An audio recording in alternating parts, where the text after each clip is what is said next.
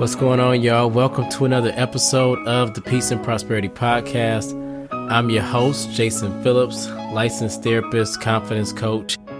And if you're new to the Peace and Prosperity Podcast, on this podcast, we talk about all things related to personal development and mental health.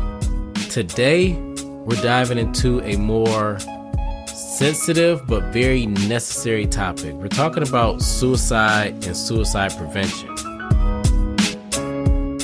I know that in our community, one, if you haven't been following, suicide rates have been on the increase for people of color.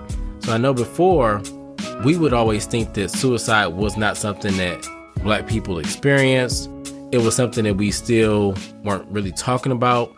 But we have to have these conversations. They're very necessary. So today we're going to talk about the risk factors for suicide? What do they look like? What are some of the warning signs so that you can check in with yourself or someone that you may know who could be experiencing suicidal thoughts? And then, of course, what do you do if you figure out, okay, this is my partner or this is my friend or this is me? What do I do next? So make sure you have your, your pen and paper ready for this episode because I want you to take notes because I want you to make this these strategies very applicable and so you can help yourself or help somebody else that you love. Now, first, before we get into the conversation, why are we not talking about suicide? I think there is still a lot of, and I don't even I don't say I think, there is still a lot of shame around the topic of suicide. So in our community, it is still very acceptable to say, Hey, bro, I'm good. Or I'm good, sis. Appreciate you checking in, but hey, I got this. You know me. Nah, I'm I'm always gonna make it. And we can I'm good ourselves to the point where one, people really start believing us.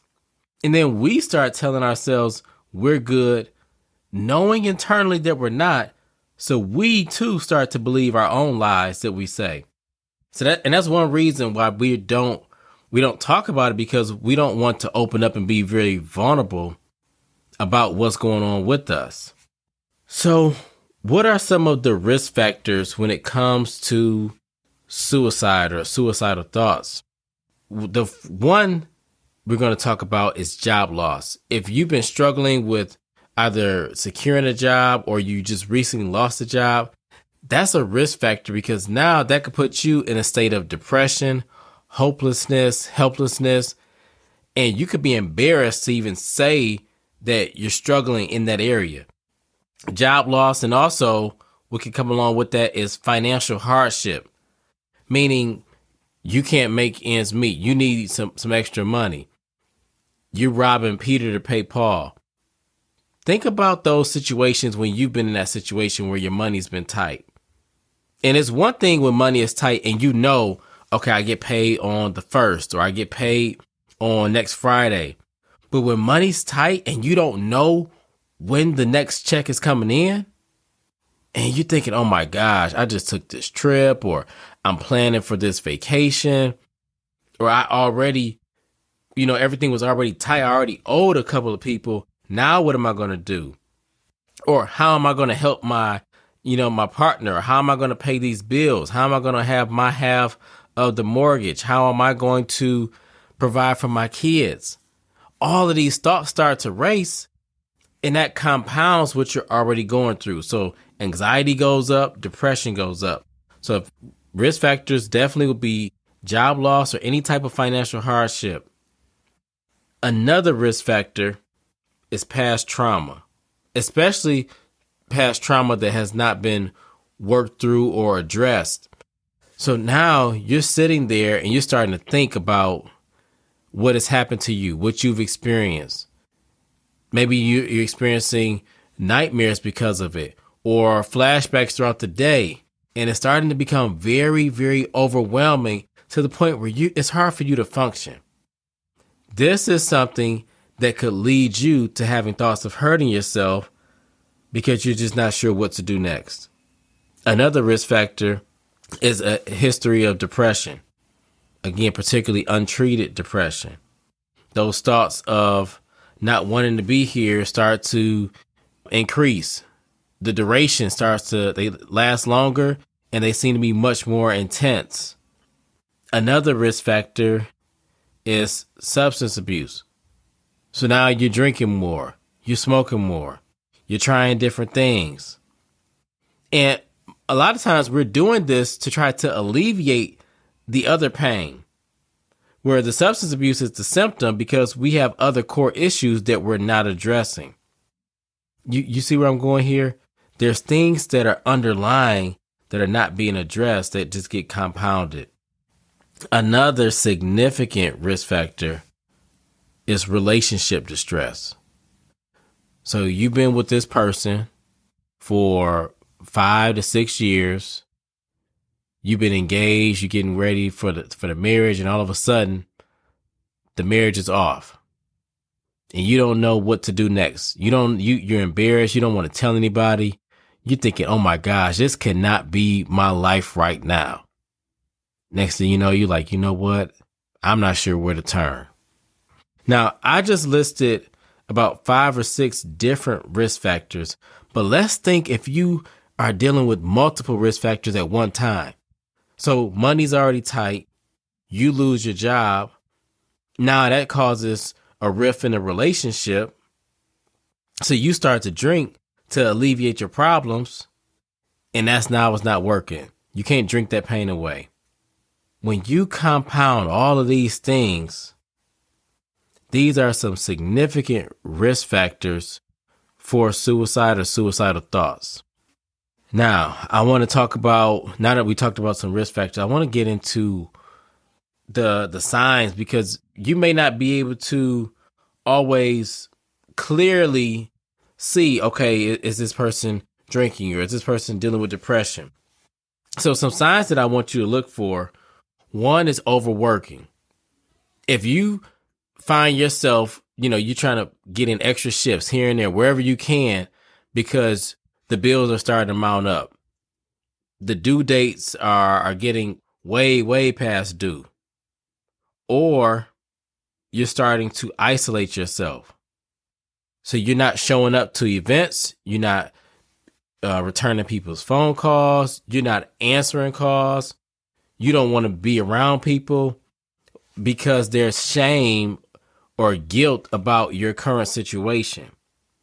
And if you know someone who's in this situation, I want you to reach out and check in on them because somebody who you normally talk to maybe once or twice a week or every other week, whatever that, that frequency is, and now you haven't heard from them, you're not sure what's going on.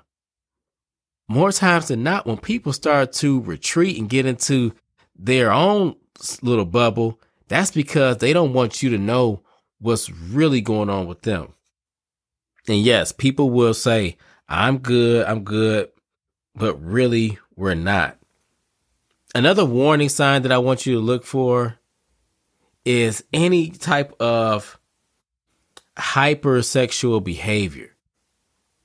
Somebody jokingly said the, the best way to get over somebody is to get under somebody else.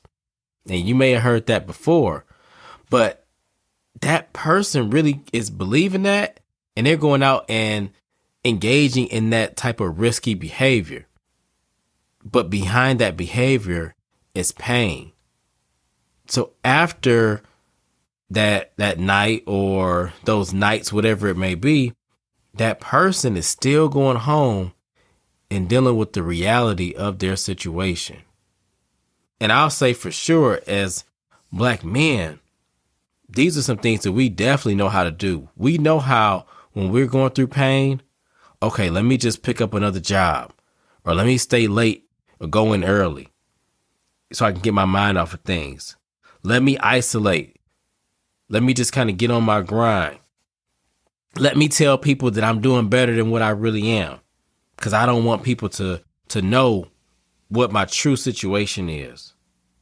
Let me date or mess around with a bunch of partners because that's going to make me look good and feel good temporarily so I can still mask the pain that I'm really going through. At the core, we still have things and feelings that need to be addressed and processed, but we're not doing so. So if you know somebody or if this person is you, check in with yourself. I remember a friend of mine, and a lot of people put this on Facebook, but a friend of mine, she put it on Facebook when she was having suicidal thoughts. She put it out there. And people, they were supportive, but you know, most people said to just pray. Just, just pray. 90, 98, 90% of those comments said just pray, just pray, just pray. And the the issue with that is not that prayer is not helpful, but what if that person is already praying? What message are you telling them? That they're not praying enough? That God doesn't have them uh, in favor? So you have to really think about the message behind what we're saying. So what do you do? Like you may be thinking, okay, Jason, like I, I know somebody or this is me. One, asking somebody if they're okay, or more specifically, are they having suicidal thoughts is still a, a good thing to do. That is not going to make them have the thoughts of hurting themselves if they weren't already. So we want to start having that conversation. How do you do that? You have healthy relationships with the people that you're close to. So when you can be a safe space for somebody and I know we hear that term a lot, but when we, we can really be a safe space, this means that that person is comfortable sharing with you what they have going on. You don't have to be their therapist. You are not their therapist, but you can be a very great listener so that they don't feel judged and they can express what's on their heart without feeling like whatever they, they say to you is going to be blasted on social media or in the group chat without them in it. People can feel when you really do have their best interests and you're trying to check in with them. So that's the first thing I would suggest is just ask that person, Hey, how are you doing? How are you really feeling? Are you having thoughts of suicide? And make sure you have the time available to have that conversation if they do answer yes. Second thing I would suggest is as you're building this relationship with this person or being in a safe space, it is okay for you to share with them your that you are concerned. So you can let them know, hey, I am really here for you. If if you want to share with them some things that have helped you, you can. And this is not in a do it my way type of situation. But sometimes people feel more vulnerable when they can relate. Because if they, if you're saying, Oh my gosh, I've never ever thought of anything like that, or I would never ever think that way, they're going to be on the defense.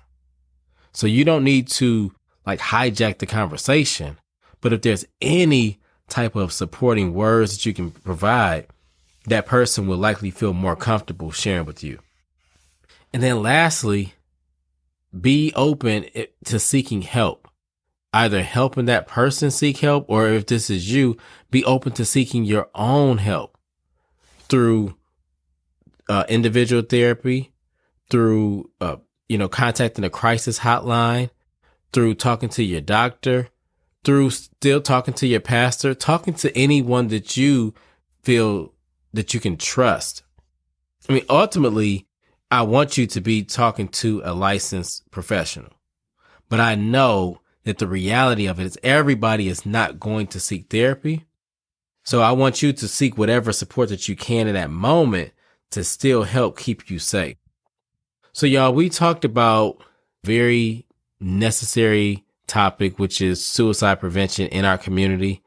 Again, this is just scratching the surface on having more of these conversations, but it's so necessary, especially as we're coming off of Suicide Prevention Month. And I know in our community, we don't talk about suicide enough.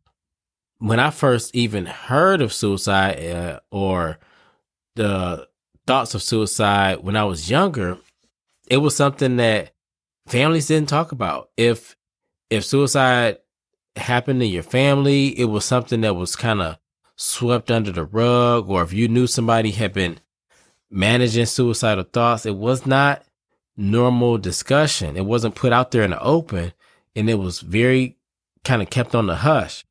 But what does that do? That makes it seem like there's something wrong, something's bad going on. So we as individuals have to start checking in more with ourselves, checking in with our family, checking in with our loved ones so that we can break the stigma of suicide in our community.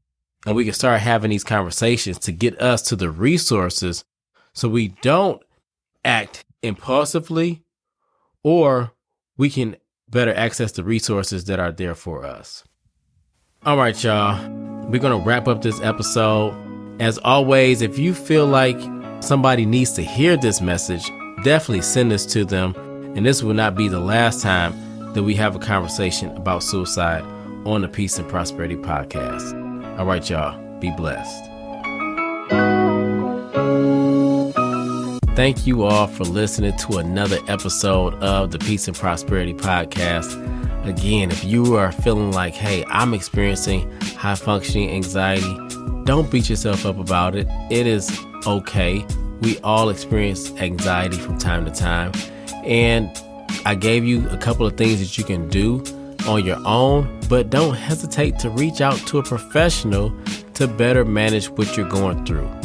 Okay. And lastly, make sure if you have not, like, share, subscribe to the podcast, and send this out to a friend. And if you want to hear certain episodes or have certain conversations, let me know. You can shoot me a DM or just leave a review, and I will definitely follow up. All right, y'all. Be blessed. Peace.